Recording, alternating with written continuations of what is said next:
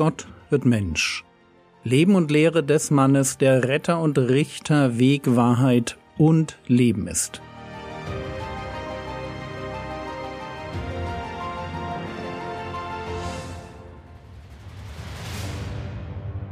Episode 196 Der Scheidebrief Teil 1 Nach den Themen Ehebruch und Umgang mit Sünde nähern wir uns heute dem Thema Scheidung.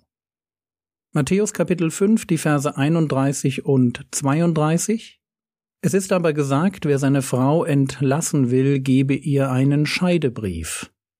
Ich aber sage euch, jeder, der seine Frau entlassen wird, außer aufgrund von Hurerei, macht, dass mit ihr Ehebruch begangen wird, und wer eine Entlassene heiratet, begeht Ehebruch.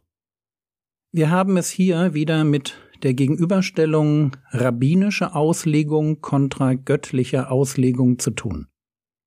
Es ist aber gesagt, ich aber sage euch. Worum geht es hier? Es geht um das Wie einer Scheidung, nämlich mit einem Scheidebrief. Und weil es um das Wie einer Scheidung geht, merken wir, dass zur Zeit Jesu im ersten Jahrhundert die Scheidung selbst zu einem Recht geworden war im Wesentlichen ein Recht für Männer. Wichtig? Es gibt im mosaischen Gesetz kein Scheidungsrecht. Wir wissen, dass Scheidungen stattfanden, weil es geschiedene bzw. verstoßene Frauen gab. Aber wir finden nirgendwo einen Absatz in den fünf Büchern Mose, wie eine Scheidung abzulaufen hat.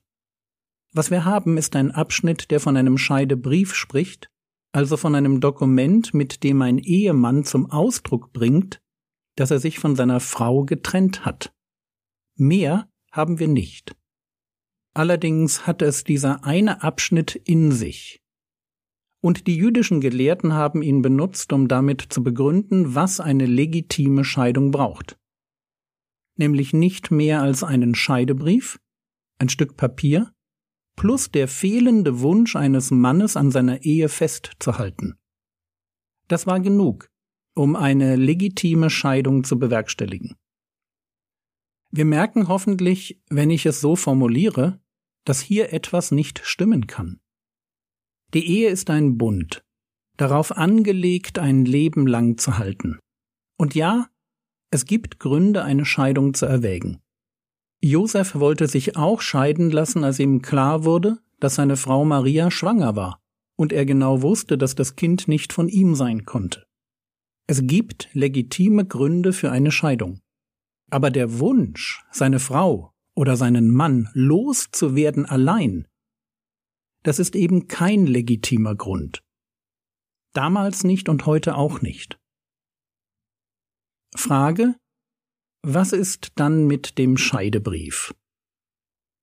Wenn die Rabbis die Stelle falsch auslegen und im Sinn eines Scheidungsrechts instrumentalisieren, das von Gott nicht so gedacht war, was bedeutet die Stelle dann? Also lasst uns anschauen 5. Mose Kapitel 24, die Verse 1 bis 4. Wenn ein Mann eine Frau nimmt und sie heiratet, und es geschieht, dass sie keine Gunst in seinen Augen findet, weil er etwas Anstößiges an ihr gefunden hat, und er ihr einen Scheidebrief geschrieben, ihn in ihre Hand gegeben und sie aus seinem Haus entlassen hat. Und sie ist aus seinem Haus gezogen und ist hingegangen und die Frau eines anderen Mannes geworden. Wenn dann auch der andere Mann sie gehasst und ihr einen Scheidebrief geschrieben ihn in ihre Hand gegeben und sie aus seinem Haus entlassen hat. Oder wenn der andere Mann stirbt, der sie sich zur Frau genommen hat. Dann kann ihr erster Mann, der sie entlassen hat, sie nicht wieder nehmen, dass sie seine Frau sei, nachdem sie unrein gemacht worden ist.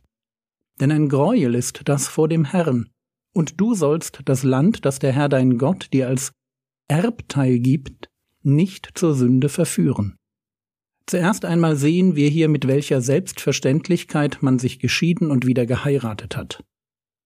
Die Tatsache einer erneuten Heirat der Frau wird als selbstverständlich angesehen. Und die zweite Ehe wird in keiner Weise moralisch als falsch bewertet. Sie geschieht einfach. Es scheint so zu sein, dass da, wo eine Ehe formal beendet wird, dort wird selbstverständlich und in der damaligen Zeit wohl häufig auch notwendigerweise eine neue Ehe geschlossen. Ein Ehebund zerbricht, besteht nicht mehr und wird durch einen neuen Ehebund ersetzt. Auch der Sachverhalt ist schnell erklärt. Ein Mann verstößt seine Frau, die heiratet einen anderen, wird wieder verstoßen oder zur Witwe, steht also dem Heiratsmarkt wieder zur Verfügung und darf dann den ersten Mann nicht mehr heiraten. Schauen wir uns den Text an. Die erste Diskussion dreht sich meist um die Frage, was ist mit dem Anstößigen gemeint? 5. Mose 24, Vers 1 Wenn ein Mann eine Frau nimmt und sie heiratet, und es geschieht, dass sie keine Gunst in seinen Augen findet, weil er etwas Anstößiges an ihr gefunden hat. Was ist mit dem Anstößigen gemeint? Die Antworten der Rabbinen reichen von Ehebruch, das wäre Rabbi Shammai, bis hin zu irgendetwas, das dem Ehemann missfiel, Rabbi Hillel. Dabei kann Ehebruch eigentlich nicht gemeint sein. Die Strafe dafür ist nämlich nicht Scheidung, sondern der Tod. Und wir müssen Folgendes verstehen. Das Anstößige hier, wörtlich die Nacktheit einer Sache. Das Anstößige ist deshalb nicht weiter definiert, weil es vom Ehemann festgelegt wird, der sich scheiden lässt. Es ist überhaupt keine von Gott her definierte Größe. Für das Verständnis ist Folgendes ganz wichtig. Auch wenn die Rabbiner später die Stelle benutzt haben, um eine Scheidung aus jeder beliebigen Ursache willen zu rechtfertigen, so ist das Verbot einer Wiederheirat des ersten Ehemanns zum Schutz der verstoßenen Frau in das mosaische Gesetz aufgenommen worden. Genau genommen geht es darum, dass man eine Ehefrau nicht ihrer Würde berauben darf, indem man sie wie ein Stück Vieh einfach abstößt und, aus welchen Gründen auch immer, später einfach wieder zurücknimmt. Das Gebot dreht sich also nicht um den Ehemann und sein Recht auf eine Scheidung, sondern um die Ehefrau. Es wurde nicht gegeben, um einem Ehemann die Möglichkeit zu geben, seine Frau auf möglichst einfache Weise eben per Scheidebrief loszuwerden. Es wurde gegeben, um eine Frau vor einem Mann zu schützen, der sie einfach so, weil er das will und kann, entlässt. Indem er das tut, bricht er nämlich das Versprechen, für sie zu sorgen.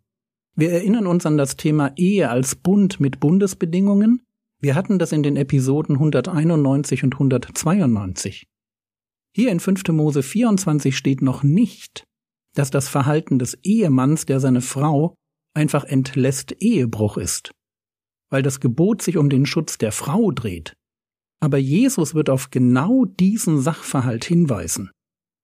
Lasst uns für heute nur festhalten, 5. Mose 24 ist kein Zugeständnis an den Ehemann.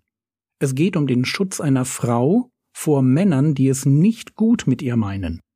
So wie es dann auch über den zweiten Ehemann heißt, 5. Mose 24, Vers 3, wenn dann auch der andere Mann sie gehasst und ihr einen Scheidebrief geschrieben, ihn in ihre Hand gegeben und sie aus seinem Haus entlassen hat. Merkt ihr? Wenn dann auch der andere Mann sie gehasst. Darum geht es. Eine Frau wird gehasst. Und das ist der eigentliche Grund für den Scheidebrief. Sowohl beim ersten Mann wie auch beim zweiten. Es geht um Männer mit einem harten Herzen, Männer, die ihre Frauen nicht lieben und sie deshalb aus nichtigen Gründen verstoßen. Und damit eine Frau nicht, warum auch immer, in Versuchung oder in Not kommt, sich noch einmal an einen Mann binden zu müssen, der es schon einmal nicht gut mit ihr gemeint hat. Deshalb das Verbot aus 5. Mose 24.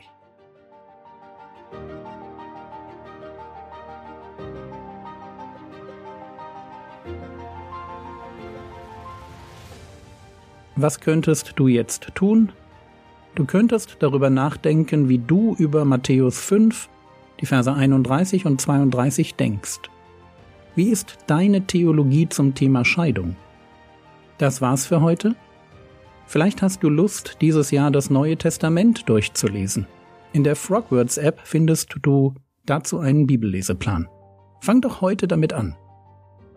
Der Herr segne dich, erfahre seine Gnade und lebe in seinem Frieden. Amen.